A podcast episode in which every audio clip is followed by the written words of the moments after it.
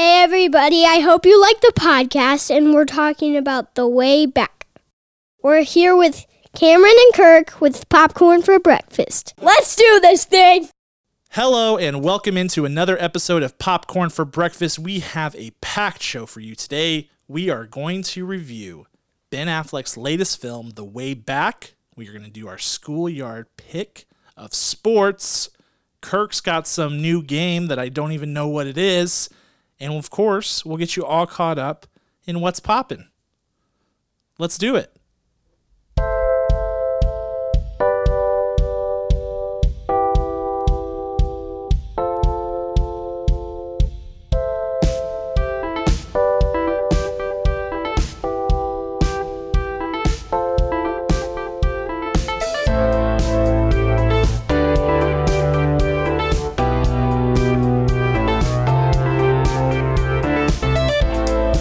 Thank you for joining us on another wonderful episode of Popcorn for Breakfast. I am your co-host, Cam. With me, as always, your co-host, Kirk. Hello, hello. And we are back after a week off. It wasn't really a week off, if you know what I'm talking about, Kirk. I know exactly what you're talking there, about. There was no rest happening. We did a we did a live stream. Late night live stream. Our first ever live stream. We called it Popcorn for Breakfast Movie Night. We watched The Matrix live on YouTube. Hope you guys got to check that out. That was your first time seeing it.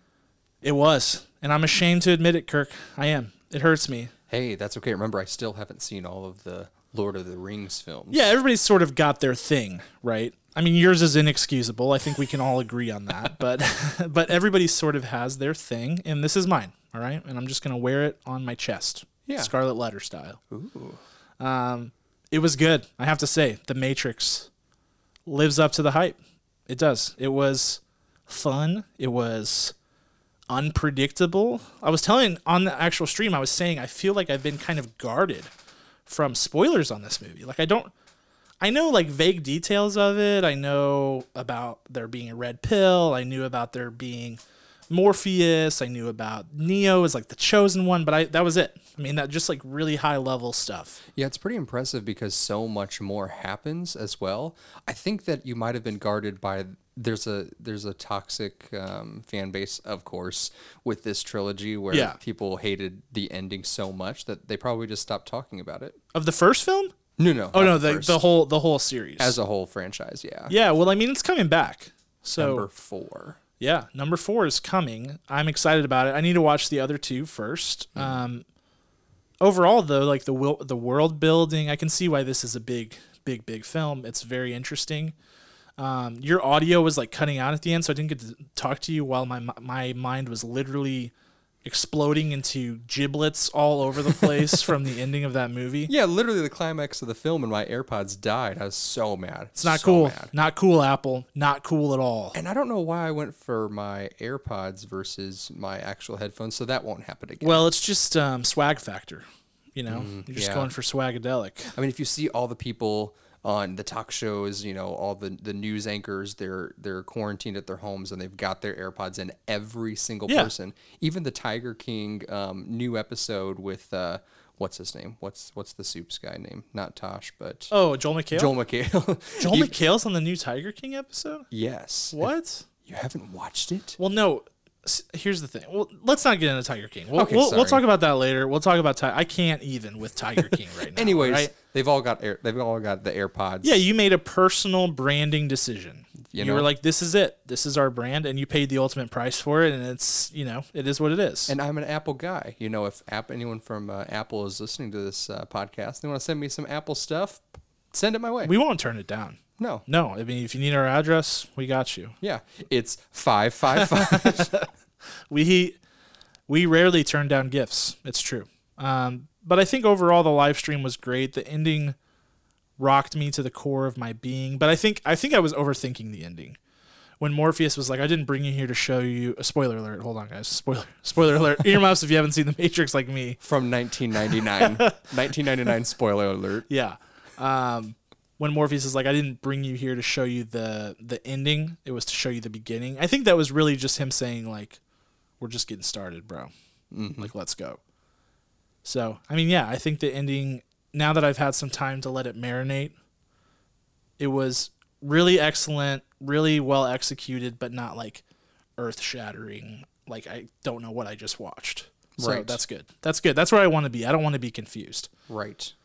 So, yeah. I mean, I think we'll do more Matrix. We'll definitely do more live streams. We were just talking about that the other day. I think we're going to run that back.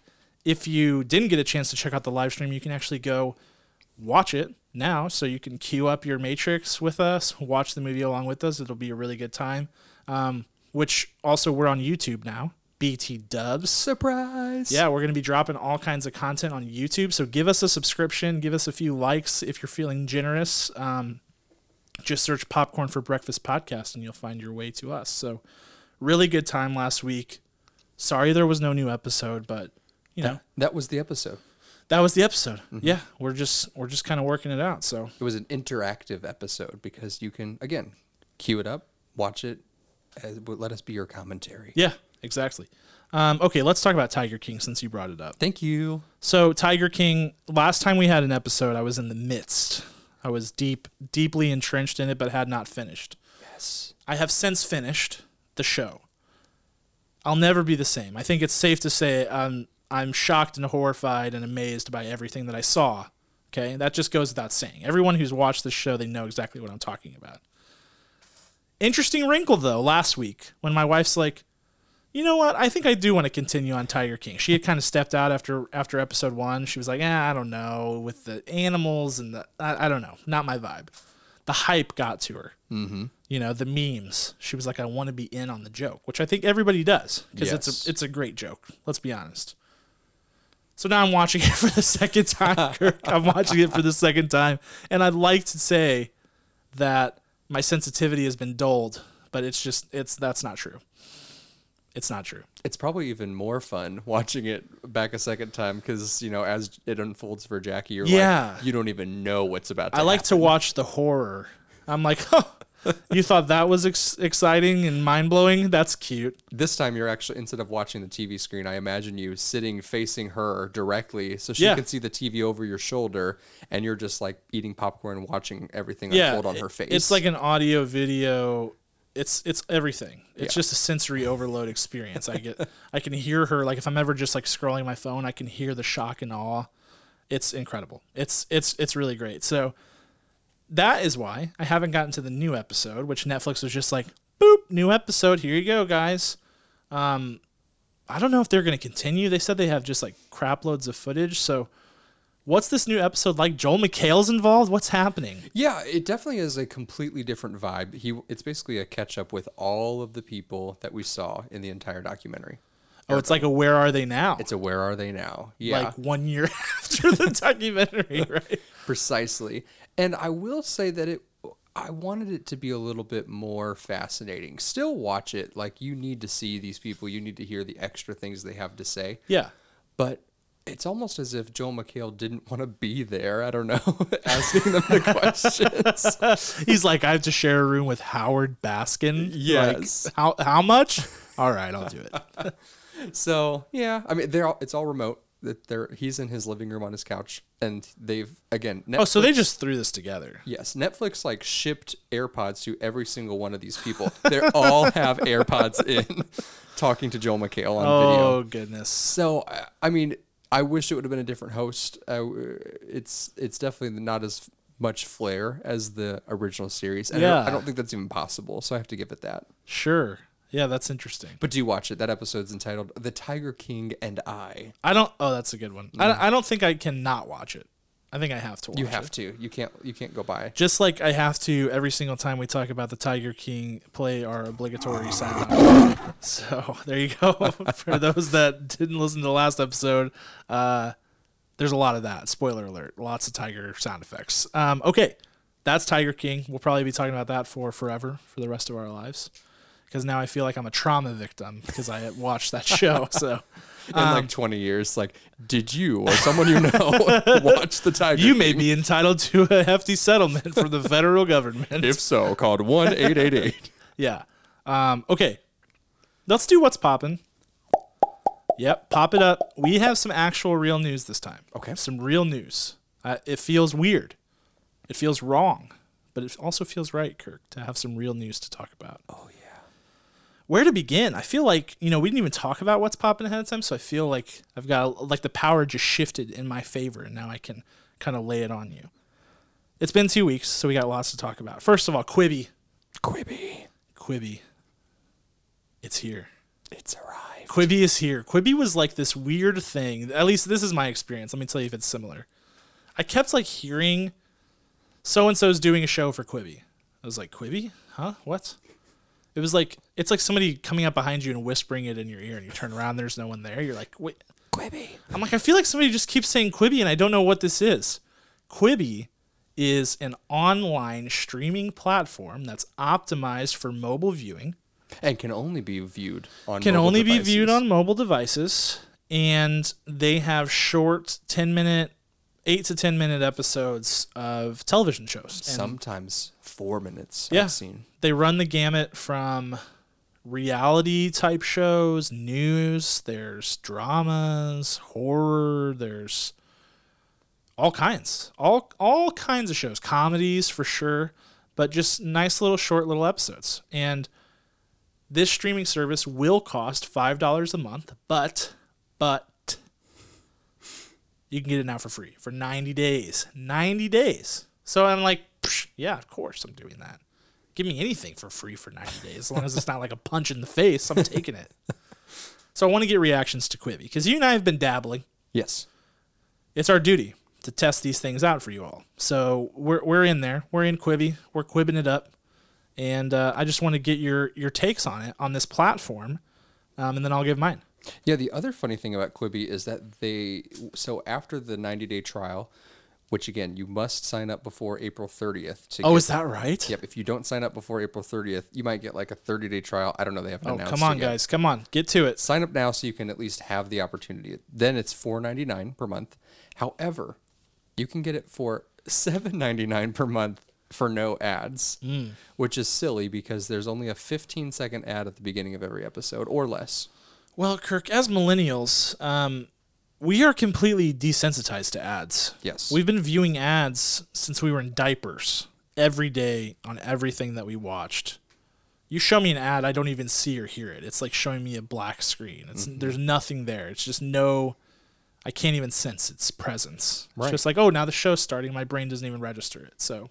Right. It's sure. At, throw as many ads at me as you want. Just load it up. I'll take them. Mm-hmm. I think they get to me subconsciously. I'm a big, I'm a big ad guy. I don't like like them, but yeah, again, they don't like anger oh, you mean, me. You mean they work? They work on me. Oh, yeah. yeah. They one hundred percent work on me. You feel susceptible me. to it? I can feel them working on me too. Like I'll see an ad. I'm like, oh yeah, I'm, I'm going to go buy that. yeah. They, they, they know. That's they how know podcast me. ads are for me. Oh yeah. And for everyone. Advertise on this podcast. No, go ahead. Thoughts on Quibi. So here's what I'm following right now. So I'm following a show with Will Arnett called Memory Hole, which is his little um, uh, trip down memory lane for strange pop culture events. Oh. Hilarious. That's like right up your alley. I love it. Yeah. He goes all over the world, mostly Canada, because he's Canadian. Okay. Love it. Um, I'm also, I also have Survive. I'm following Survive. Yep. I am. I'm following that. I've, I've, I've uh, dipped my toes in that water a bit. You've quibbied in that. I've I've quibbled in that a little bit. It sounds, sounds very awful. Wrong. I don't like it. uh, yeah, Sophie Turner, Sophie Turner of Game of Thrones fame Lover. and Corey Hawkins from Straight Outta Compton fame. Yes. We I'm also have this show called Murder House Flip, which is a reality show. Mm. Where they go to people's homes. They've purchased these homes that a murder occurred in years and years and years ago. Yes. And they still have like the feel of, hey, those are the original floors that so-and-so died on. They they died right there.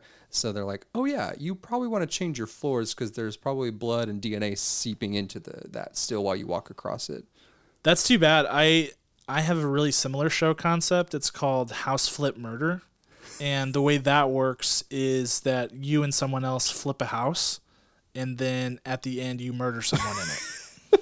Oh gosh! So that's that's probably gonna that show's probably gonna steal my thunder a little bit. So I'll just mark that one off the yeah old, yeah mark that one off the list. Okay. Let me know if you need help with that. Yeah, even if it doesn't air. uh, then there's also The Most Dangerous Game. Yes. Which that show is terrible. I'm just gonna tell you all right now. Mm. Don't watch it. Mm-mm. Well. It has Christoph Waltz, right? Christoph Waltz and Liam Hemsworth. Yes. And I read that. I think everyone in the free world has read that story because we were forced to in school. Were you forced to read that story in school? Absolutely. In like the fourth grade. They're like, you. yeah, here's a story about people hunting people. The the kids will love it. Here you go. I mean, they weren't wrong. No, I did love it. I thought it was fascinating, but uh, shouldn't have shouldn't have been introduced that early. Thanks, uh, school. Yeah, thanks, public school system. Great job. And the final one I'm following is called Flipped, mm. which is a show with Will Forte. Uh, he's one of the leads. I don't know any of the other car- other actors, but they're fantastic. It's a comedy. Um, also has to do with flipping houses. They're house designers, and then they get into uh, some drug money and uh, start helping the cartel re- redecorate their houses. Okay. It's a it's a lots of, lots to unpack there, but it does sound interesting. You had me at Will Forte, so I'll, I mean I'll take that anytime, any day of the week. Um, I'm also watching Survive. I watched what I believe is the most bizarre show concept in the history of modern television. Lay it on me. Elba versus Block. Have you heard of this? What? Elba as in Idris. Yes, Idris Elba, who I love and everyone loves. Yes. And Ken Block, world-renowned ra- like stunt car driver, race car driver. Huh, who's like really good friends with Rob Dyrdek. If you watched um, Ridiculousness oh. or uh, he's sponsored by D C and he is like a huge deal. The show, this is what's confusing. So you've got British actor, world-renowned American race car driver. Mm-hmm. Okay. The show concept is they they compete against each other in a number of racing slash driving games, trials. Hmm. And I'm like, hmm, that deck seems slightly stacked one way. Like, okay, like Idris Elba's like, I'm a really good driver. I broke the um, U K land speed record, which apparently is true. He like drove some car one hundred ninety-one kilometers per hour across whatever. Of course he did. And I'm like, cool, but you only have to drive straight and fast for that. So like you may be a good driver, but you're not like Ken Block doing a thousand million donuts, Tokyo Drift style, like jumping over cars, Evel Knievel style. Like there's none of that going on. Mm-hmm. And so I was like, well, there's gotta be something here. So I watched it. Nope. Ken Block won. He won, he won the first episode, like, in flying colors. Because the first episode was like, we have to go through this flaming obstacle course. What? And Ken Block, like, destroyed it. And Idris Elba was like, nope, can't do that. And then switched his car from a regular car to a giant truck and just ran over every flaming obstacle. And by the end of it, his truck was on fire. Oh, good. That was... He still lost. I was like... Okay, um, this is this show concept is totally lost on me. So if somebody can explain the appeal of this, I would appreciate it because it's totally way over my head. I didn't even know that was on the platform, uh, which is probably one of its issues that, that I couldn't find that, but I still probably wouldn't have watched yeah, it. Yeah, yeah. So I guess the question is like, well, are you enjoying Quibi so far? I'm enjoying it, but I'm never going to pay for this. Right, I guess that's the ultimate question. Like, would you pay for it? I, I will not. I, I also don't know who will. Because I, I get the idea on paper, right? People like to sit on their phone and watch stuff. Mm-hmm. Check. People do that on Facebook all day long. They do it on TikTok. They do it on Twitter, Instagram, et cetera. People like shorter form content. Also check. But, but if you're on your phone watching short form content, you can do that for free on YouTube, Facebook, Twitter, TikTok, Instagram, Vimeo, a million, zillion, billion other places. Mm-hmm. So why in the world would I pay five dollars and ninety-nine cents a month for shows that are good but like not amazing? And how am I ever going to get attached to some drama when every episode is like eight minutes long? I, I just don't. It, I don't see how this works. Correct. Now maybe they've already um, uh, jiu-jitsu'd our minds, and they're like, ha, ha, ha, they think they don't need this, but it's going to be addicting, like Pavlov's dog. And as soon as that ninety days runs up, yeah, I mean it's ninety days. It's ninety days, so we'll let it run its course and see. Um, I'll be first to raise my hand and be like, I was wrong if it happens, but I don't expect it to happen. They should do a free platform where they run more ads. Yeah, why not? Right, and just have exclusive content that YouTube doesn't have. because and, YouTube has everything. Yes, or and some shows can only be part of the membership program. Yeah, like you steal Hot Ones, mm-hmm. right? Because people love Hot Ones. Oh my gosh. Or you steal like Dude Perfect. You know what I mean? Like yes. some of these YouTube channels that just slay and have tons of followers. Well, maybe that'll be our business model. nobody, nobody write that down. Or that's going to be ours. Erase this. um, so yeah, that's Quibi. Check it out. Give it a whirl. ninety days. No, no money for ninety days. I mean, mm. you can't say no to that. It's, it's, it'll be fun. Next one. The Marvel Cinematic Universe, Kirk. We're talking about the Marvel Cinematic Universe. Okay. So we knew, we talked on last episode about how Black Widow had been delayed. Yes. Tears were streaming down my face as I said it. I can't even, I still am hurt, physically hurt. Well, now, because of that, all of Phase four scooted back. All of it. I know. This is supposed to be a time of good news. I know, I know, I'm sorry, but I have to tell you. Here's our new schedule. Ready? Aww. Black Widow, November sixth, twenty twenty. Eternals pushed back to twenty twenty-one, February twelfth. Oh. Shang-Chi and The Legend of the Ten Rings is now May seventh, twenty twenty-one. Doctor Strange and the Multiverse of Madness, November fifth, twenty twenty-one. Thor Love and Thunder is now twenty twenty-two, February twenty-eighth. Black Panther two, May eighth, twenty twenty-two. And then right after Black Panther, Captain Marvel two, July eighth. So that sucks. That sucks. It's the worst. Kirk's bashing his head against the microphone. I know. I can't. I can't. I know. It's not good. It's not good. None of that is good. Um, so let me share some good news. Let's just move on from that. I All had. Right. I was obligated to say it. It was there. I had to say it. Done. I posted on social and like one person reacted to it and they were just crying. That's because no one wants to see that crap. Right. They're like, get this off of my timeline. This is horrible. And I feel them. Okay. Let's talk about good news with regards to Marvel. This this news is breaking fast. I don't even think you're aware of it, Kirk. What? It's scorching hot. Burned my fingers as I was pulling it off the printer. Oh gosh, look at the bandages on your fingers. I know. Sam Raimi is directing Doctor Strange and the Multiverse of Madness. Confirmed. Yes. Yes. This is what we've been waiting yes! for. Yes. Oh, that's such good news. This is the perfect match. This this is like, I don't even know how he wasn't directing it in the first place. Like, no disrespect to Scott Derrickson, who was is incredible, and I really like Doctor Strange, probably more than most people, to be honest. This is the perfect mixture because they've talked about how there are some horror elements to this. They talked about how things are getting weird.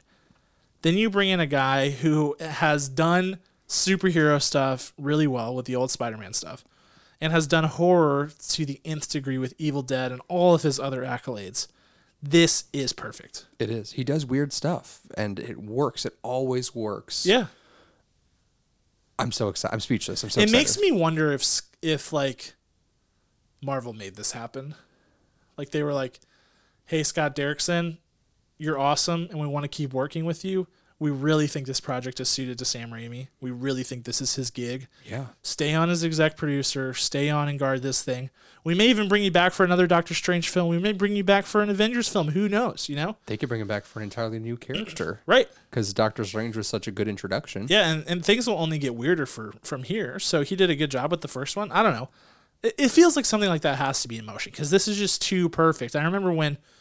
We talked about when this was sort of like a rumor swirling around, we were both like, this has to happen. I mean, this has to happen. So could not be happier. I'm so stoked. He confirmed it. Uh, Variety is the one who's reporting it. They're pretty legit. They report a lot of this like contract type stuff. So, oh, yeah. Um, they're on it. And I'm very excited. Very, very excited. This is just a dream come true in the midst of the chaos that we live in. I know. It's so good. Um, more good news. What? More? We got to look at Dune. Today we did we got to look at Dune, which is the new uh Denis Villeneuve film. You say that so beautifully. Thank you thank you it's, well, I am French. It's so. Like poetry dripping from your lips. Mm-hmm. Yeah, it just kind of pours out of my mouth. Say it again. Yep. Denis Villeneuve. Oh, say it again, but raspier. Denis Villeneuve. Say it in a high-pitched tone. Denis Villeneuve. Okay, that was terrible. That was that might be the worst content that we've ever generated, but it's okay. I love Denis Villeneuve. That's why I learned how to say his name. I thought his name was Denis Villanueva at first, and it's definitely not. So there's that. Um, he directed Arrival. He directed Blade Runner twenty forty-nine. He's directed all kinds of great things. He's one of the great visionary directors that we have right now. Yeah. Oh, Sicario was also him, Dude. I believe. Did I make that up? Let me get his rap sheet right yeah, now. Yeah, let's let's fact check me. I'm I'm going rogue. I'm going rogue here, so I can't be trusted. Um, he okay. really is incredible. Sicario, yes. Oh, thank God. Enemy with Jake Gyllenhaal, yes. Oh yeah. Prisoners. Oh, Prisoners. With, that's the other one. Oh, yeah. Which, dude, if you haven't seen Prisoners, well, that's one of the great movie endings ever. Strap in for that. It's Oh, it's rough. It'll rock your world. Yeah. That was his first American, uh, second American film. He also did this horror movie-ish called Incendies, which uh-huh. I haven't seen, but now, oh, that was not American, but I want to see it now. Dude, I saw Prisoners in theaters by myself. You did not. I did. Oh, my gosh. And it, it really got to me. It really did. I saw it. I watched it alone. I think Aubrey was visiting you when you were in Oregon, and I watched it alone in my house. Oh. And horrified. Yeah, you were like, never again. Or you were like, next up, Zodiac. Yes. Double feature tonight. Yeah, but it's so good. Like, it's very disturbing. Is it based on a true story? I have no idea. I hope not. But I, yeah, I sure hope not. Paul Dano's in it, like it's which so... that's that's a big red flag. I mean, you you gotta know if Paul Dano's involved, it's about to get creepy and weird. Yes. Okay. And I love Paul Dano, but only because he plays really good, creepy, weird characters. Mm-hmm. So, um, yeah, man, that movie is wild. But this movie, Denis Villeneuve, beautiful, beautiful. Yeah, it's based. Uh, this movie is Dune. It's Dune. It's one of the. Um, there's a Dune video game. There's been Dune uh, movies, Dune T V shows. There's, it's a huge, huge sci-fi anthology series, six books long. Frank Herbert, nineteen sixty-five. This is big. This this feels like. This feels like his big thing to me. It feels like his first big franchise. Like I feel like. Dune, weirdly, Dune has has struggled to get off the ground as like a T V series and as a film series, you know, because there are so many books that they could build this thing out. Now, have you seen any of the Dune? No, I haven't. Me neither. And so that's what I'm trying to figure out here, Kirk. That's what I'm. I actually just today bought Dune one, the book. Okay. I bought the Dune book. I'm going to read it and sort of start down that path so that I can understand this series and understand like maybe why it has struggled to carry on, you know, like everybody knows Dune, like they recognize the name of it, they know that it's a big deal. Yeah, but I don't know many people who've seen the movie. I don't know very many people who've seen the T V shows, anything. No, myself included. Yeah, so the film came out in eighty-four. Um, so when I was looking at the who was all in this twenty twenty remake reboot, yeah, I was like, wow, there's so many people in this. So I w- went to look up the original, and there's so many big stars that was in the mm-hmm, original. We mm-hmm. got Max von Sydow, who recently passed away. Mm-hmm. We've got Dean Stockwell. We have Sting. We have Patrick Stewart. We have uh, the guy from Twin Peaks and um, the the creepy dad. No, never mind. Just in Twin Peaks. Um, Kyle MacLachlan, uh, Virginia Madsen. There's so many big names in yeah. this. And then to think about here we come with, with the new one, and there's so many. Big, Rebecca Ferguson, Timothy uh, Chalamet, um, Jason Momoa without a beard, Oscar Isaac with a beard. Yeah. Um, this movie has everything. uh, who else is in it? Everyone. Yeah, Literally everyone. everyone. Oh, Josh Brolin is in this movie. Yes. Like, yeah, basically everyone what? in the free world. So, yeah, this is huge. This this feels ginormous. I hope that it becomes like a big, long series. I mean, assuming that it's good. I'm going to read the first book and start to, try, start to dip my toes into the Dune water and figure it out, because there are a lot of people who speak really highly of this series. So, I'm excited. Maybe we'll get another Lord of the Rings style franchise here. Maybe we'll get something that's big. It's a nice, big, long franchise with huge stars and, you know, huge box office numbers. I don't know. I'm I'm starting to get very excited. Yeah, it'd be a nice, nice new epic journey to watch. That'd be really cool. I'm all in. All in. All right, that's it for What's Poppin'. That's all we got. Wonderful. And now you, my friend, or so you say, me. You have a game. I do. And I'm terrified as always with games, but um. I, I want to hear what this is. I'm ex- I'm I'm cautiously excited about it. Well, that's good. That's really good, because this game is very much related to the film we watched this week, Cameron. The, the film way we watched. Back. Oh, thank you. The Way Back. It that movie to me is about choices. It's all about how we handle circumstances mm. that are beyond our control. Mm-mm. It's um. So what I'm going to do, I'm going to give you a situation. There are three different situations. Okay. Uh, uh, three different paths you can respond to this situation, rather. And those responses are Ben, Bin, or Bean. Oh, this is not good. As in Ben Affleck, as in a bin of something, or bean. It's hard to say. Um, like I've I've been to... You get a little British on me. To Walt Disney World before the world shut down. Um, you must choose what you believe the best path forward is. Wait, what's the other one? Did you say Did you say bin? Ben Affleck. Bin, like a bin of toys. Bin, like throw it in the bin then, isn't it? That's right. Got it. And then bean. Yes. Bean. T- I've been to the the, the, the, the opera. This is like I... you... This is like you designed a game for me to be terrible at, because I'm a typical Midwesterner. All of those words are the same thing to me. It's bin, bin, bin. All of them. Across the board, there's no difference. I don't even... If you showed me all of them in a row, I would say them all the exact same way. Well, let's just see what happens. I'm ready. So I have three choices of bin, bin, or bean. That's right. Got it. Do you say bean or ben? Ben? I say ben. I say ben I've as well, but for there. the purposes of audio, I think I need to say bean. Yeah, yeah. Bean. I've yep. been to. Okay, let's let's give her a shot. So it's also uh, something I should have mentioned. This is crucial. Something uh, that's important. You should also know that it's kind of like Would You Rather. Oh, I love Would You Rather. Great. It's like a mixture. I love it. I was actually thinking about adding just like a random Would You Rather segment to this show. Well, here it is. Even though it makes no sense to add it, I, I kind of want to. Well, perfect. So we'll see how it goes. This is a trial run. I'll even start each situation out with Would You Rather. Good. To perfect. help you. So, Cameron, mm-hmm. would you rather have Ben Affleck stomp on your foot? Ow. Would you rather have to swim in a bin of chocolate pudding mm. that three people have already swam in? Ooh. Or would you rather have been incarcerated in a Mexican jail? Oh, my. Now, let me tell you something. I stepped on a nail in Mexico on a missions trip one time. Okay. And almost had to go to a Mexican hospital, like near the border.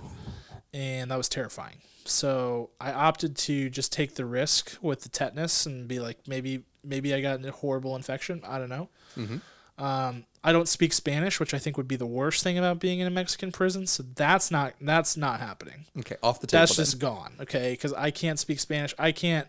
I talk a lot, so I can't be somewhere where I can't communicate. Yes, it's not happening. So we're left with Ben Affleck stomping on your foot or swimming in a bin of chocolate pudding. However, three people have swam in it before you. Uh-huh. And that presents a problem because pudding, you know, is less forgiving than water. Yes. Something sheds off of someone in pudding, it's there. It's staying there. So many things. It's not filtering out. That's just there. I mean, that's thick. Ben Affleck stomping on my face? Is that what you said? On my face. Foot. Foot. foot. Oh, oh, oh, oh. That changes things. It I was does. Like, you would like, die if he stomped yeah. on your face. I'm going to let him stomp on my foot. Okay. I am. I'm going to let him do it. I mean, he doesn't get to go all the way like chest high with his knee, but a good like... Oh, I mean, that's up to him. His knee can come up to his waist, and then he can drop his foot. We'll see if we can sign an agreement, but I'm not I'm all not right, hopeful. Well, that's that's that's what I want. Either way, I'm still taking that. Fantastic. That was a beautiful, beautiful choice. That was tough. Um, I think I would have, I think I honestly would have done the chocolate pudding. You think? I think I would have, because my feet are brittle things. I stub my toe practically every hour in my house. What? Why? I have very bad spatial distancing with my oh, feet. Oh, my. I got a new bed last week, and yeah. uh, I, I've stubbed my toe against my new bed six oh, times. Oh, my goodness.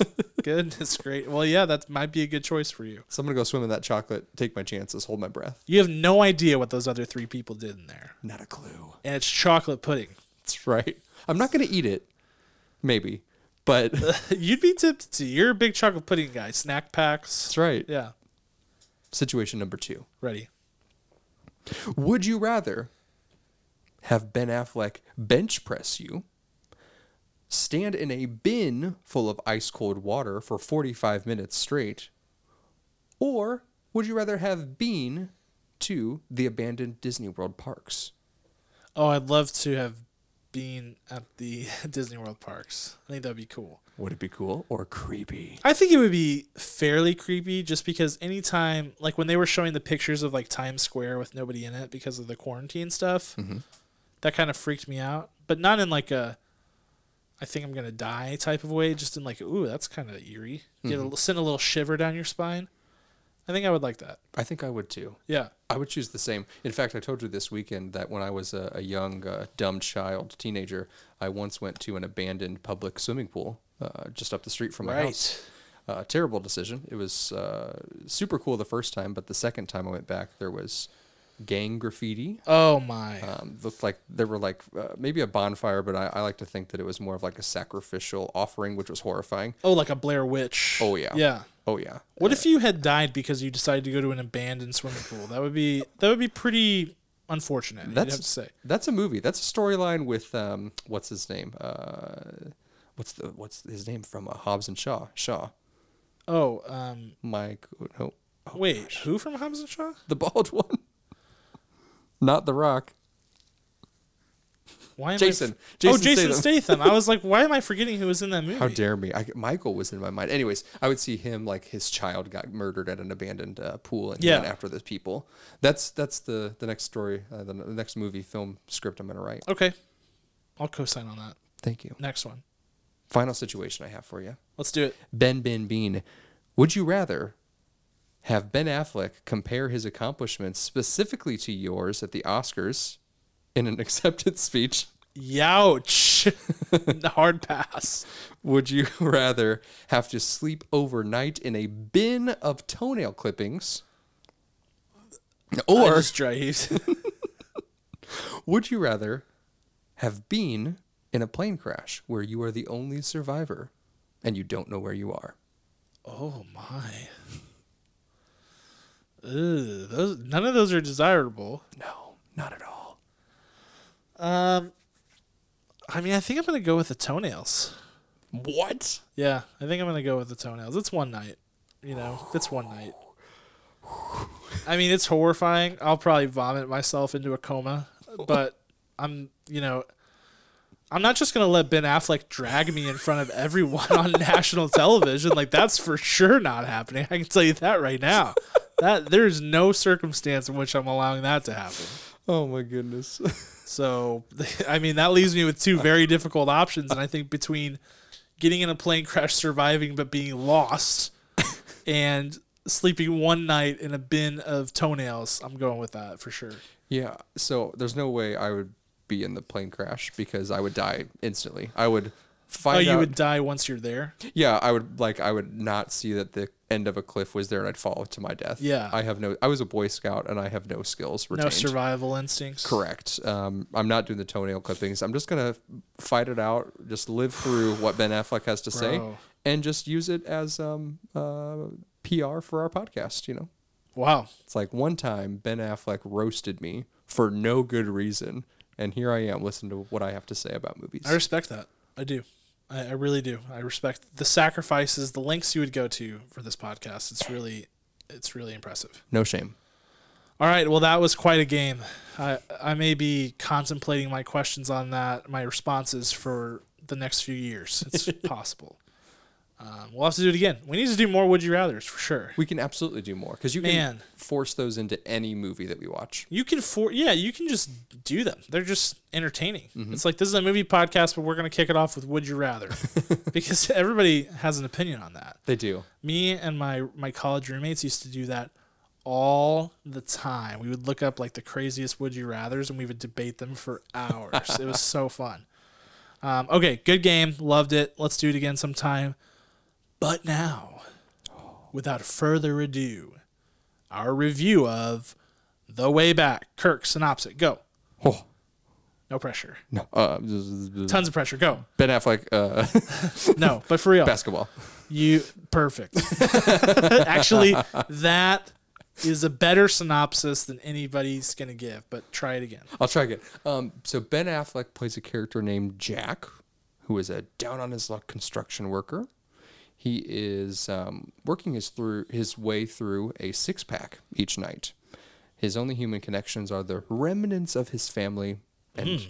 his drinking buddies who encourage him to drink more and yeah. be silly. Right. And Ben Affleck gets an opportunity to coach a basketball team, and we find out if he succeeds or if he fails. Wow. That's a movie I want to see. Right? right? Let's let's do it. Let's talk about The Way Back. So you are first on superlatives. I am. I want to know who you're giving your Oscar to. This was a no-brainer. Mm-hmm. This goes straight up to Mister Ben Affleck himself, because he did some incredible things that I haven't seen him do in ages. Because, of course, we have. He's had plenty of flops that are fun to, to laugh about. I think I even joked about some some of his uh, his flops uh, in a previous episode, uh, probably the last episode actually, Uh-oh. like Pearl Harbor and such. But he also equally has had some fantastic films. And what I loved about him in this role is that he did so many things that I learned when I was training to become an actor, um, specifically with uh, uh, emotional recall and sense memory and mirroring and masking, which kind of both are, are one and the same. And also he's using what seems to be, and I think is real life experience to, to portray this character. So what m- emotional recall and sense memory is, is something that you've experienced in your life. You kind of like mark it in your brain, like, oh, this is terrible. I'm going to remember how this feels and I'm going to use it later. So let's say you fell the first time you rode, rode a bike and you remember how, how much uh, d- despair that you had. Like, I'm not good enough. Uh, rejection from like your parents, like, come on, get back up. No, I can't do it. I, I'm the worst. You you mark that and you use it later.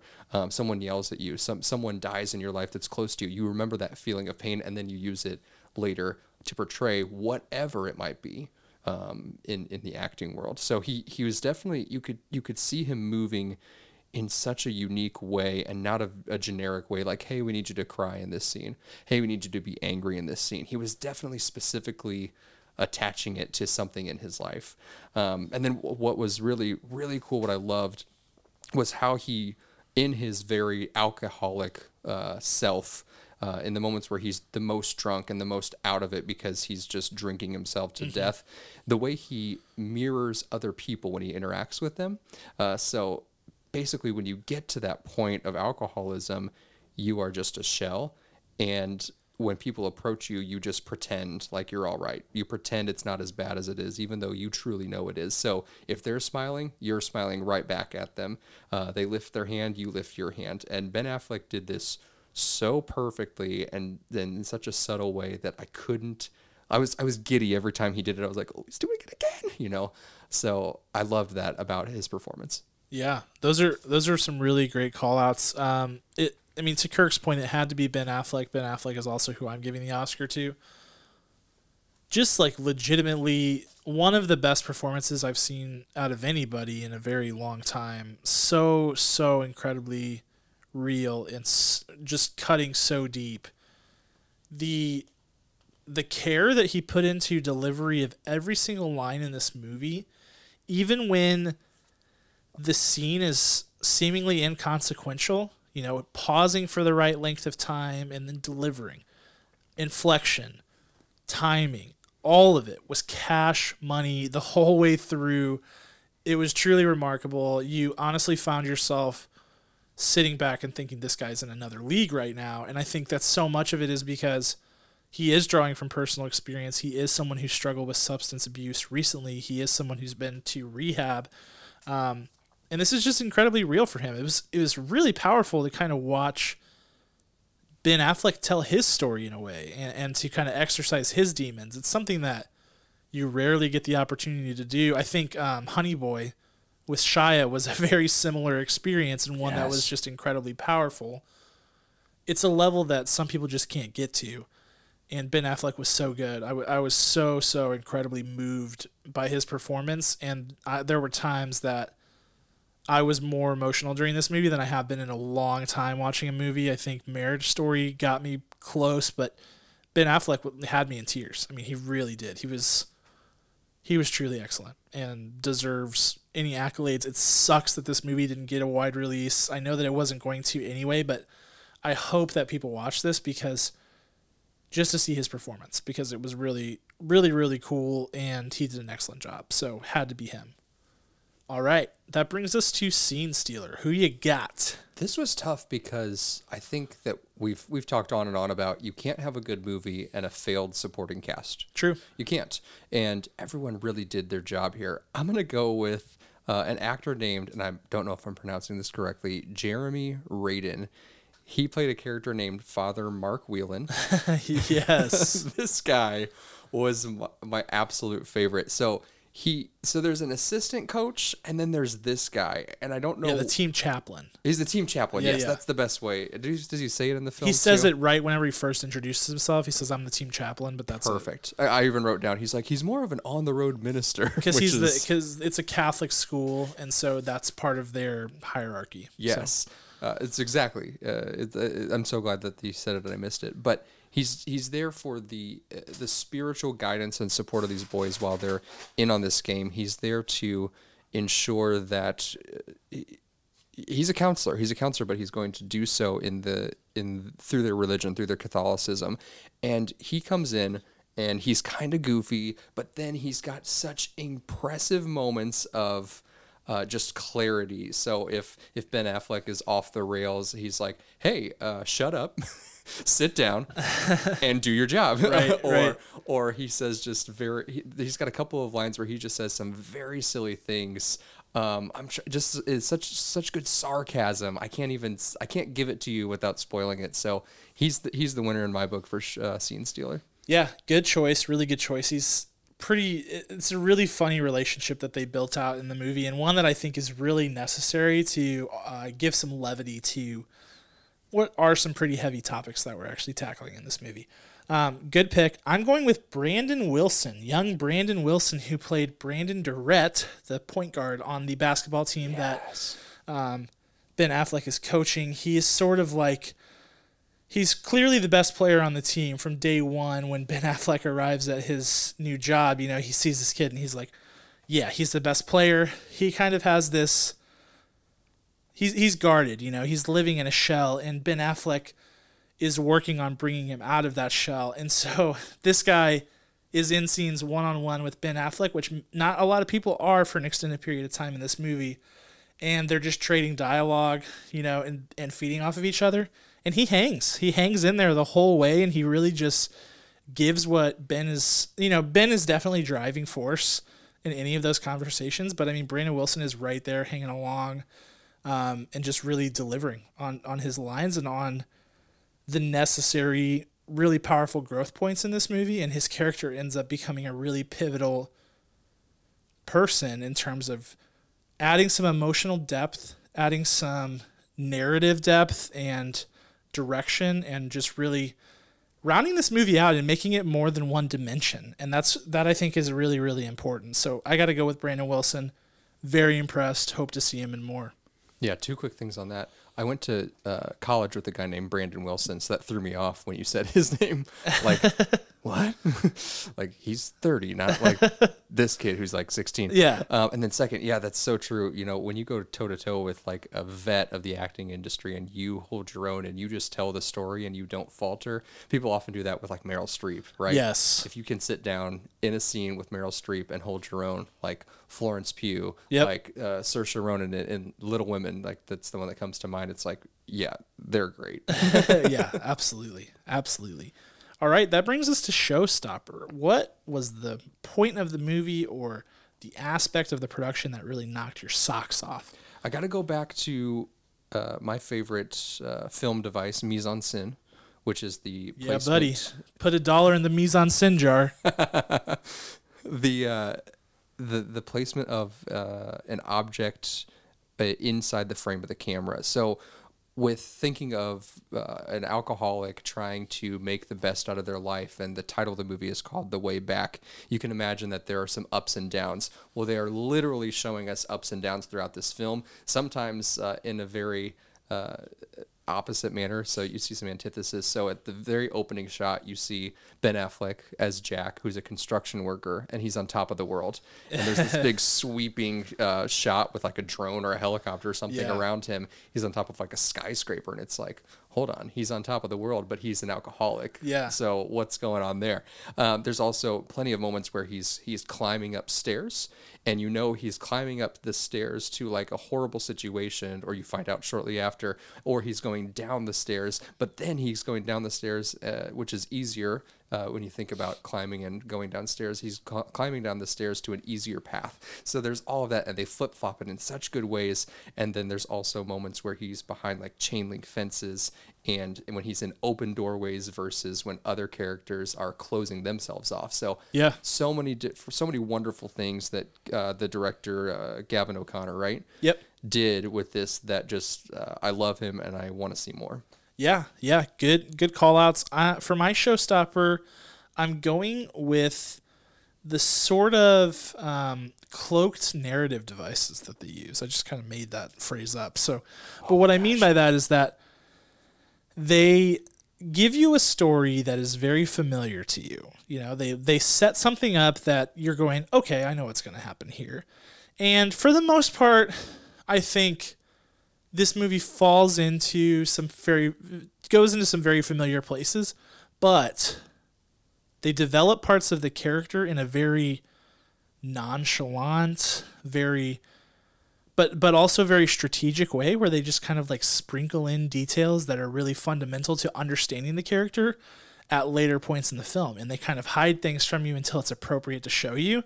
And that part of that is just to help make the story more effective, because I think what this story does really well is it makes people with substance abuse, abuse issues feel very human and very real, and feel like it could be you, you know, because I think that um, people who don't have substance abuse issues just kind of think that would never happen to me, and there's no number of circumstances that could put me in that spot, and people who do that are losers or whatever. Um, And they go to pretty extreme lengths to show you, like, no, no, no, you are judging a book by its cover, and let me show you why, let me show you how, and to kind of just peel back the layers a little bit as the movie goes, and to make it really, really effective. Um, so I don't want to go any farther with that, with because I'll spoil it, but I think that um, the narrative in this movie is is pretty strong.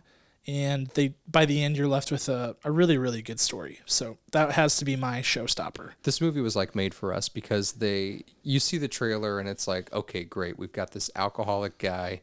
He is going to become the coach of this basketball team. You're like, I got it. I got it figured out. Yep. And the, like you said, they go down these roads of this is, this is a formula you're familiar with. But then, as we like to do lots of what ifs on our podcast, it's as if in the writing room, they're like, hey, what if we did this instead of this?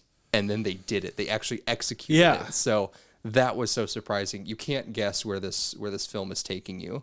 Uh, so absolutely, the cloaked narrative. I loved it. Yeah, good call. All right. Um, last little bit here. Director's shoes. What would you? What notes would you give to Mister Gavin O'Connor about his film? What things would you ask him to change?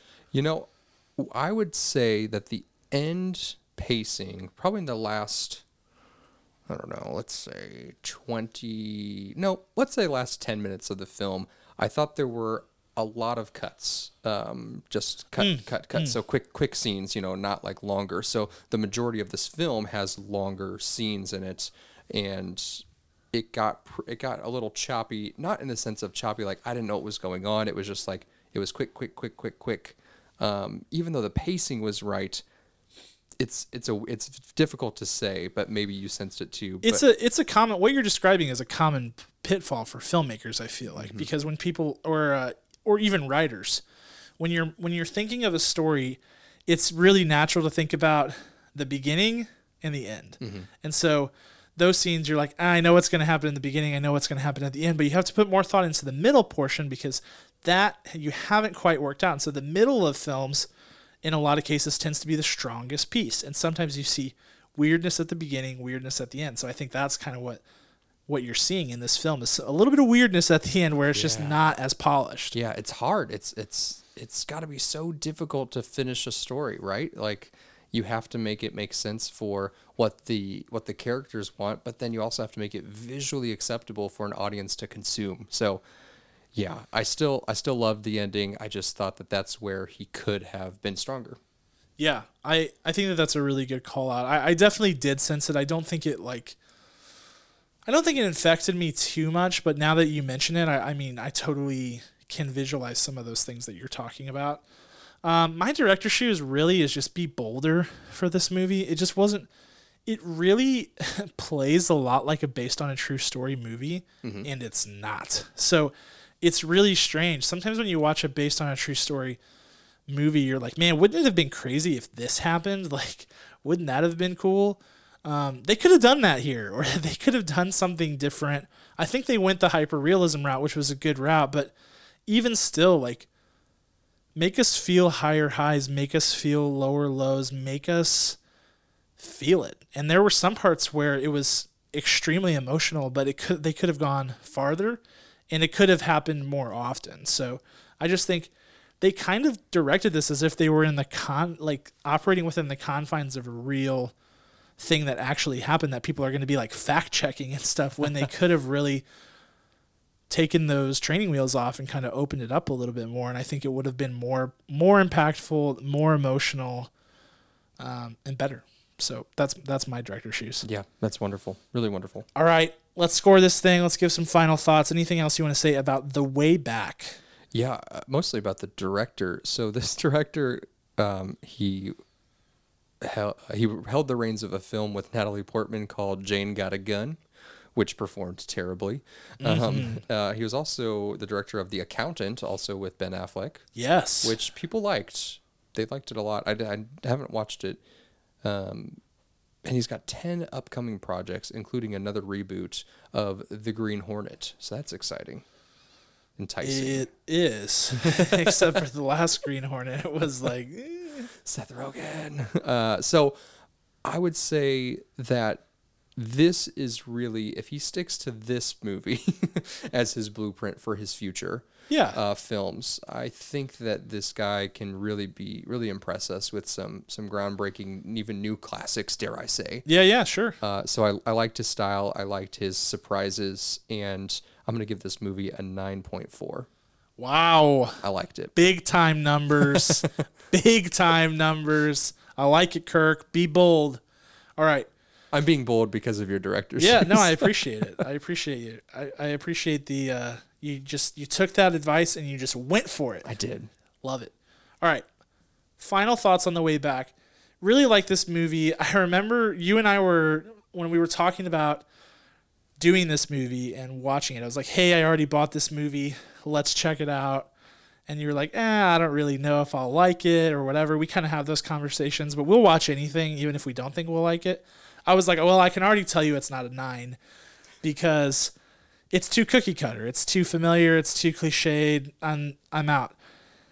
It broke that mold for sure. It did a lot of things that I wasn't expecting, and I give them kudos for that. And maybe there was some intentional... Maybe that was intentional with the trailer, what they showed us, but they didn't. Who knows? Um, I think it's really good. I think um, I think the acting performance by Ben Affleck is is an absolute must watch. I wish they would have gone a little farther there, but a really highly emotional, very moving film. And I given it an eight point seven out of ten kernels. It didn't quite get to that nine mark for me, but I did really, really, really like it. I think it's a great film, and I think it's one that everyone should watch. I think because I hated the marketing so much that, yeah, we should probably share our text little snippet of this out, yeah. out on social. I was like, really? Like, really? Like, I don't, because they marketed it in such a way that I was like, man, this movie is going to be so awful and predictable. Yeah. But when you watch the movie, you're like, oh, they marketed it for dumb people. Yeah, right. Uh, to be kind, ba- you know? Ba- basic, like... people who want to know everything that's going to happen, be able to predict, I don't know, something like that. Like, yeah, I don't, I guess dumb is mean. Um, yeah, we don't, don't want to go too far. We can say dumb, but we just can't describe them anymore. Right. We can't be like people who watch N C I S. Sorry, mom and dad. I'm just saying, no, I'm saying, I'm not saying that. I'm just, you know, we could have gone there. We're not going to. Uh, so, but the marketing, it, it it was a bait and switch. It was, uh, oh, here's this feel good Coach Carter movie. Yeah. Uh, oh yeah. It's not that. It's yeah. Not I mean, they're all. just trying to get dollars, right? I feel like they could have marketed it for what this movie is and really had more hype behind it. Yeah. I, I, I agree. I do agree. I think that the marketing definitely leaves you, if you're somebody who has watched a ton of films, you're going to be like, I've seen that movie mm-hmm. next. Because that was really our take originally. We were like, eh, whatever. And as you always say, marketers are evil.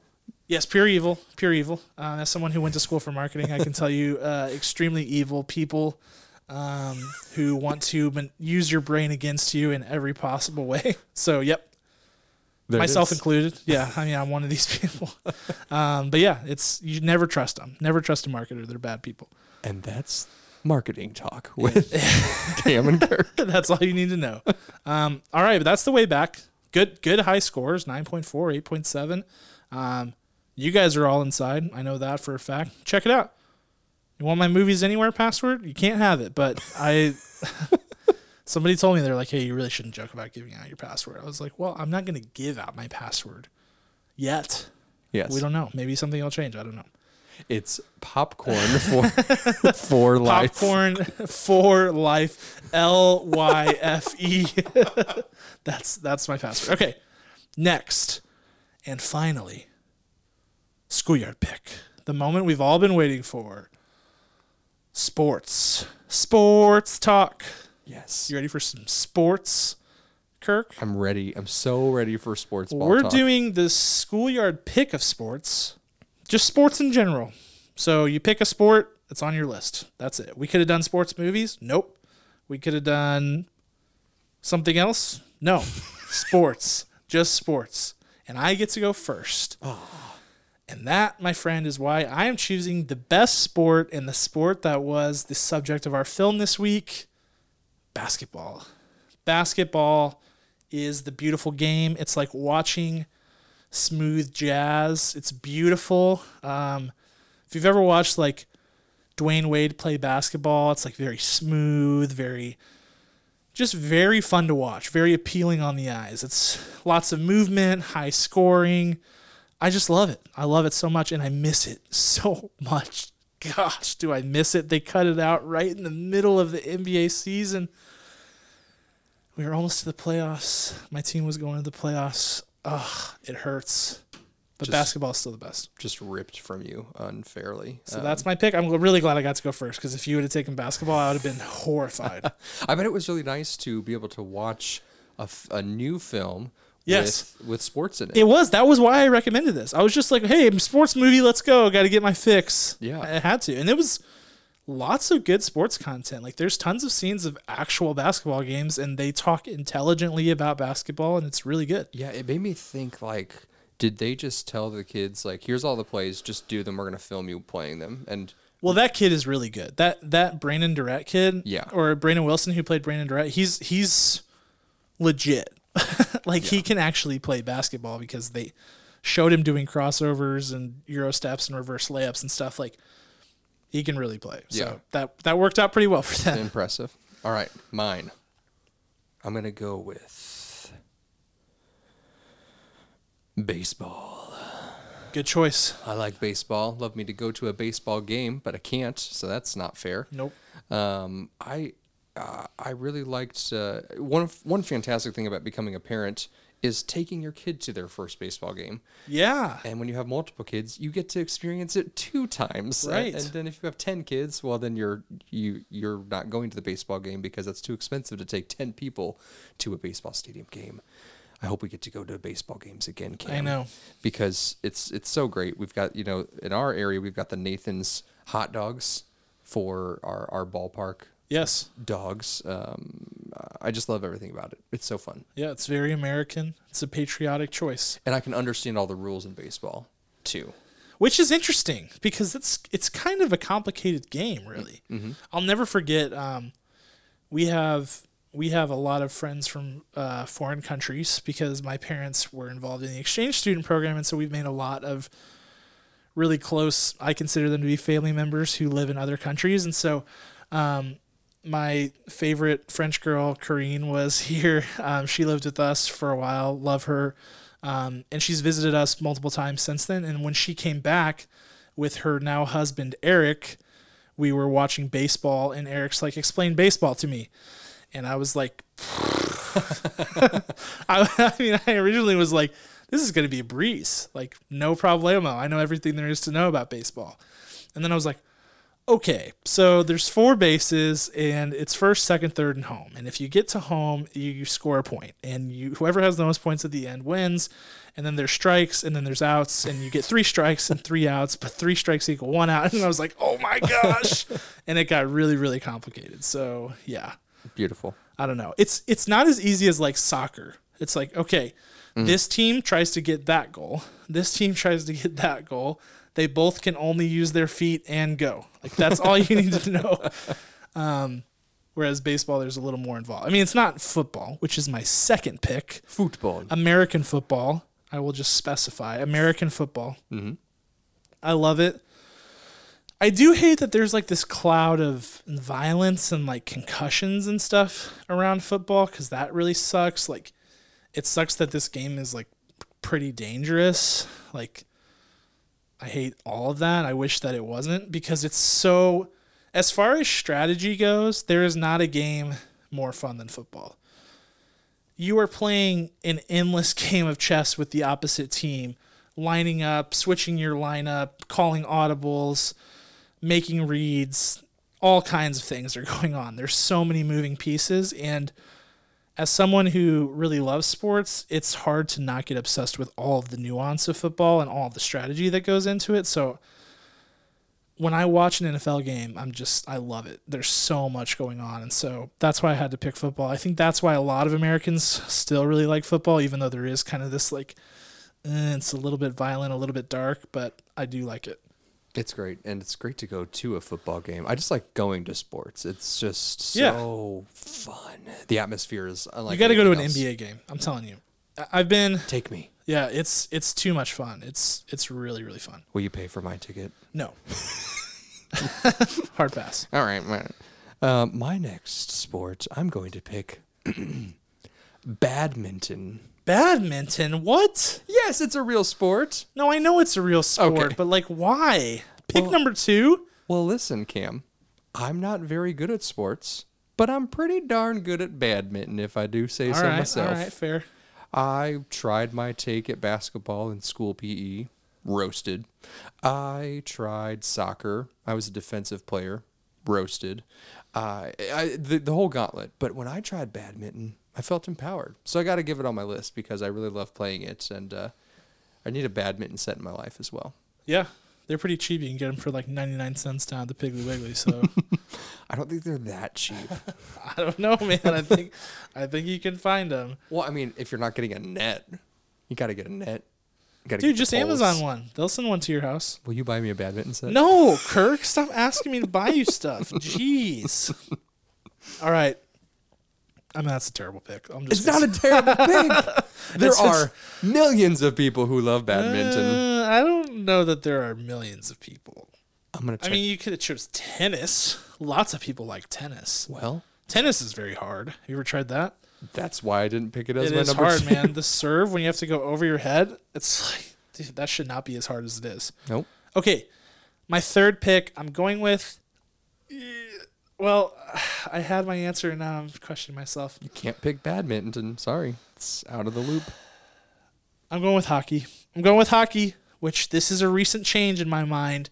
I started really getting into hockey probably in like twenty ten was when I really picked up hockey um, for the first time. I wasn't like one of these people who grew up loving hockey. I mean, I went to Saint Louis Blues games and stuff like that, but I think twenty ten was when I really started to like follow the team and follow the sport and learn all the rules and all of those things. The thing I think ab- about hockey that's so insane is it's one of those sports that you watch and you're just like, I could never do that. This is truly remarkable. Like everybody has that like false sense of confidence where you watch a professional soccer game or like watch a basketball game and you're like, Eh, if they put me on that field, if they put me on that court, I bet I could at least get one basket. Like, I bet I could at least complete one pass to somebody. Like, none of that's happening with hockey. These guys are freaks of nature. Hand-eye coordination, out of this world. I love watching Olympic hockey, hockey too, even though they can't fight. Mm-hmm.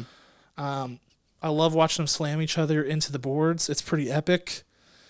And I love, like, all of the weird, like, cultural things around hockey, like how everybody has a nickname. Like my hockey nickname would be Wiggy because that's my last name. Oh, nice. What would mine Wiggs. be? Probably Duels or Dooley. Ooh. Yeah, I mean I like something something things. with your last name.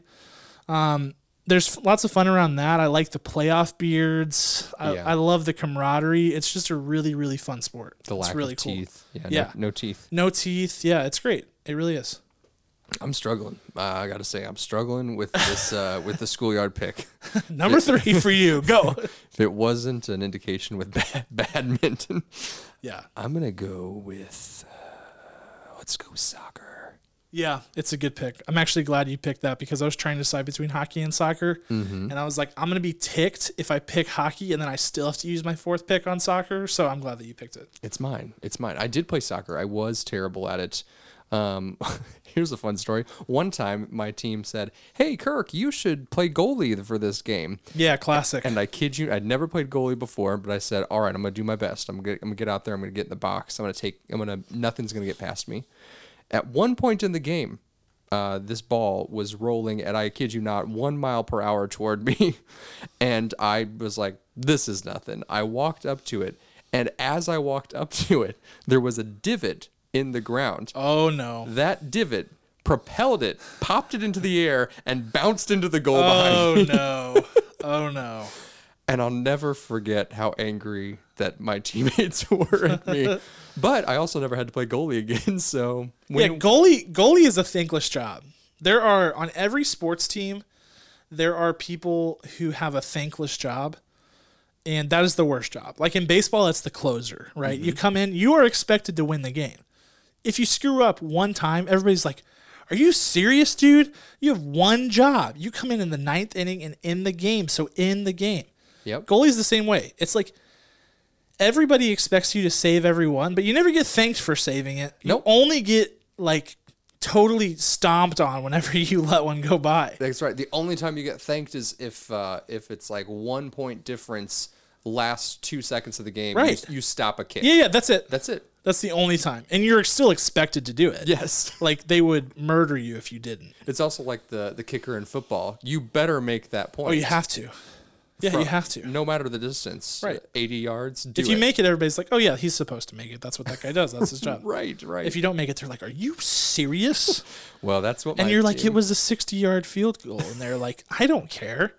It's ridiculous. So, yeah, I can see why that you were not a fan of soccer. Obviously, I have a lot of trauma with sports. That's what I'm finding out here. All right.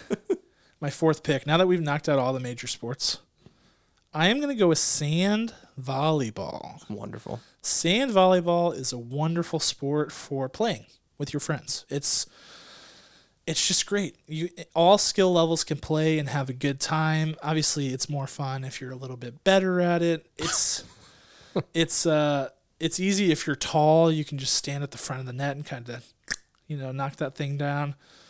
It's a lot of fun. I love the game. It's a great summer sport, man. You get you get the in the Midwest. You don't really get like the beach thing, so you get a little bit of a beach feel playing sand volleyball. And man, dude, in college we would play sand volleyball for hours. Mm-hmm. Last year I was in a sand volleyball league with work. That was super fun. We got third place. It's just fun. I love it. It's nice. It's probably like if, if anybody was going to be like, hey, we're going to play a sport right now. What sport do you want to play? I'd be like, sand volleyball. Awesome. So that's my fourth pick. My next sport pick. Wait for it. I'm so ready. You're going to yell at me. No, I won't. Bowling. Kirk. You no, lied. I'm just kidding. Bowling is legit. Let's be honest. Let, actually, is. actually. Let's use this opportunity to clear the air about bowling. Kirk, tell me all the wonderful things about bowling. Bowling is great. You see, it's also, it can be a family-friendly uh, event. You can get True. Bump, bumpers for the kids or not, and you're just rolling a giant ball down. You can get nachos. You can get nachos. You can you can go to the little um, tropical-themed arcade room, which is typically, in my experience, they're all tropically themed for some yes. reason. Um, I mean, you can just do anything. You can do anything.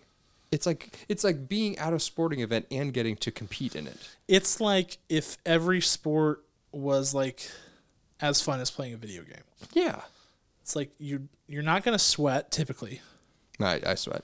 I mean, you can just because it's hot in the bowling alley, but you're not like sweating from the activity. You know oh, I'm, what I mean? I'm I'm just a nervous wreck the whole time. Oh, nerves. Okay, that makes sense. But I just mean like you're not like you don't need to really display lots of athletic prowess. Yes, that's true. That's so that's true. That's a benefit right there. It's very true. I, I think you could. It's very easy to find yourself. Um, you know, you just finished watching a show, and you turn back the live T V on, or if you're uh, if you're like. I don't know if you still have real T V, like cable T V, then yeah. you turn that back on. Anyways, you stumble across E S P N or something and it's like, oh, it's a bowling tournament. Yeah. And on then, Sunday afternoon. And three hours later, you're like, oh my gosh, I've got stuff to do. Like, it's just so calming to watch in a way. Yeah. And exciting. There's a lot of anticipation. Yeah. I think bowling gets an unfair bad rap. I really yes. do. Like, it's a legitimately chill activity with your adult friends. Go yes. out, you go to a bowling alley, you kick it. There's this great bowling alley in, in Maplewood called Saratoga Lanes. It's a favorite spot of me and my friends when the world is not shut down and things like that. So right. we'll have to making me want to go back there. It's making me feel for Saratoga Lanes. Great pick. Great pick, Kirk. Thank you. My final pick, I'm gonna get weird. I'm gonna pick the weirdest sport that I know. Weirder Ready for than it? Mine? What? Oh, dude. Are you kidding? This thing is so weird. It's going to knock your socks off. Biathlon. You ever watch the Winter Olympics? I have, yes. Okay. Well, next time the Winter Olympics are on, which this year was supposed to be summer, now it's twenty twenty-one. I think that means they'll still do winter in twenty twenty-two. So in twenty twenty-two, Kirk, when Winter Olympics is on, check the little description box for a sport called biathlon. And boy, will you be amazed by what you see. So biathlon is a mixture of cross-country skiing and um, shooting for accuracy. Oh, yes. With yes. rifles. So you ski cross-country. I'm skiing right now. Kirk's viewing it. No one else can see it. Um, with a rifle on your back. Okay? Sick. You ski with a rifle on your back. And you go to like five different setups. And you ski up to it. And you grab your gun. And you lay down. Well, like there's three different ones. There's, I think there's three different ones. There's one where you're standing, there's one where you're kneeling, and there's one where you're like laying prone. Yes. Right. And you have to shoot the targets. And once you're done, you ski to the next one. You're like, ah, ah, ah. You go, you grab your gun, boom, you shoot it. Depending on how well you do on those targets, you get penalized. So if you miss a shot or whatever, you get penalized. And the penalty is the best part because all the penalty is, is it means that you have to uh, ski in a circle. There's like this little ring you have to ski around. And if you miss like all your shots, you have to ski around it like five times. Oh my gosh. And then you get to continue on. So it's like, there's like weighing it out. Like, do you try really hard to hit the shot or you, do you just take the lap and beat everybody back out? I don't know. It's so extraordinarily strange. And the last Winter Olympics, there was like a photo finish for biathlon, like two people were that close to each other at the end, which almost never wow. happens, and it was epic. I feel like there's several James Bond uh, scenes that, yes. that happens. In. Yeah. It's like, it's the perfect winter sport because it's probably based on real life experience. Yeah. It's like a bunch of people from Norway were like, hey, you know how we're always skiing around and shooting bears and stuff? Why don't we make it a game? That was my Norwegian accent. It was perfect. Dinger, dinger, dergen. All right, you thought yours was weird. Yes. You have something weirder? I think I do. No way. I think I do. Prove it. Um, this recently became uh, a sport uh, because it became televised. It's always been a sport. Okay. It's always been a, a good old, old-fashioned competition. Arm wrestling. Is it... I would argue that that is dumber than mine, but not weirder than mine. Fair. But go on. That's fair.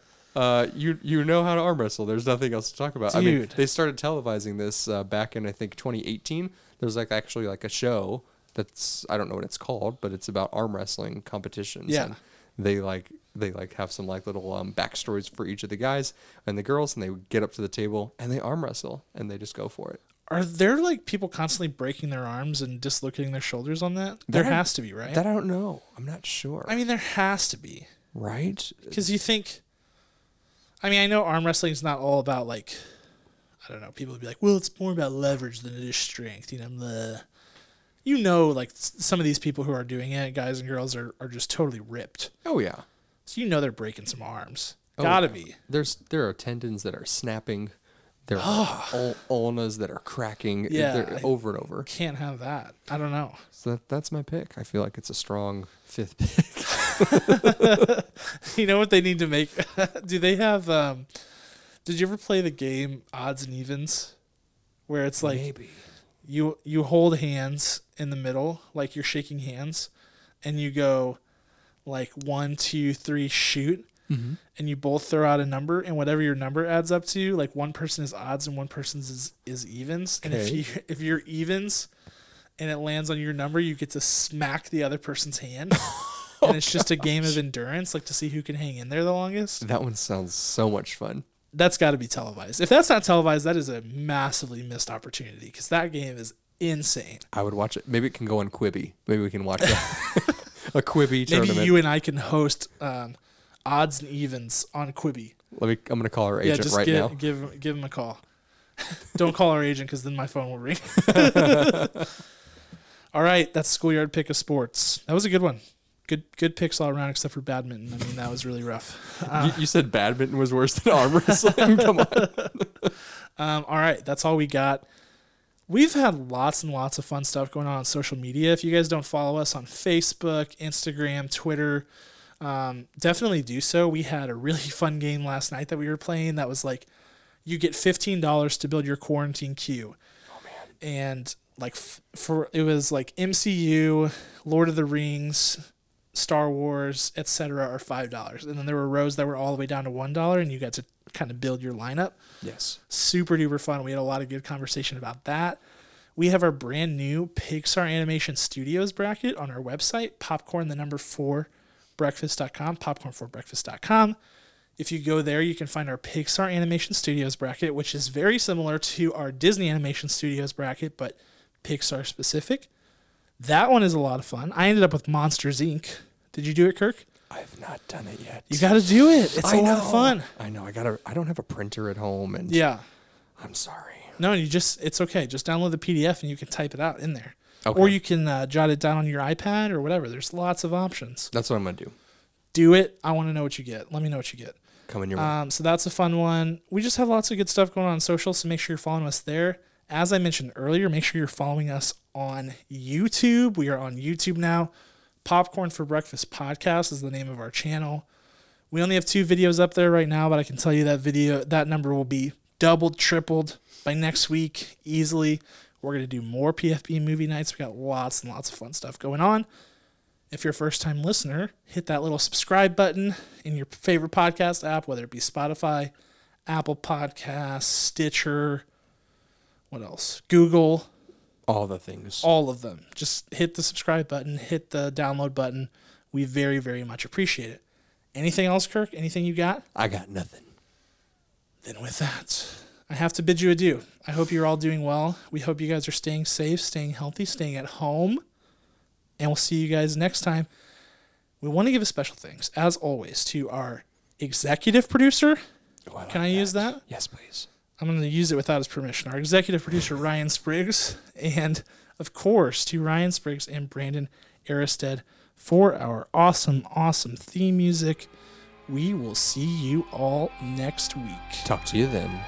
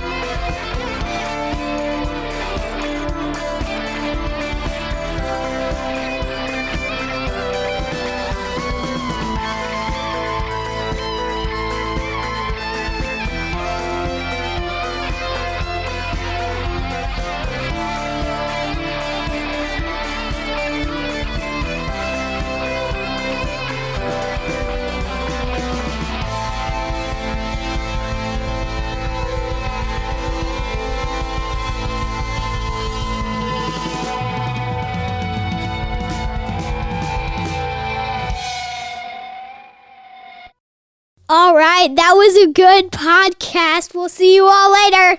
Bye.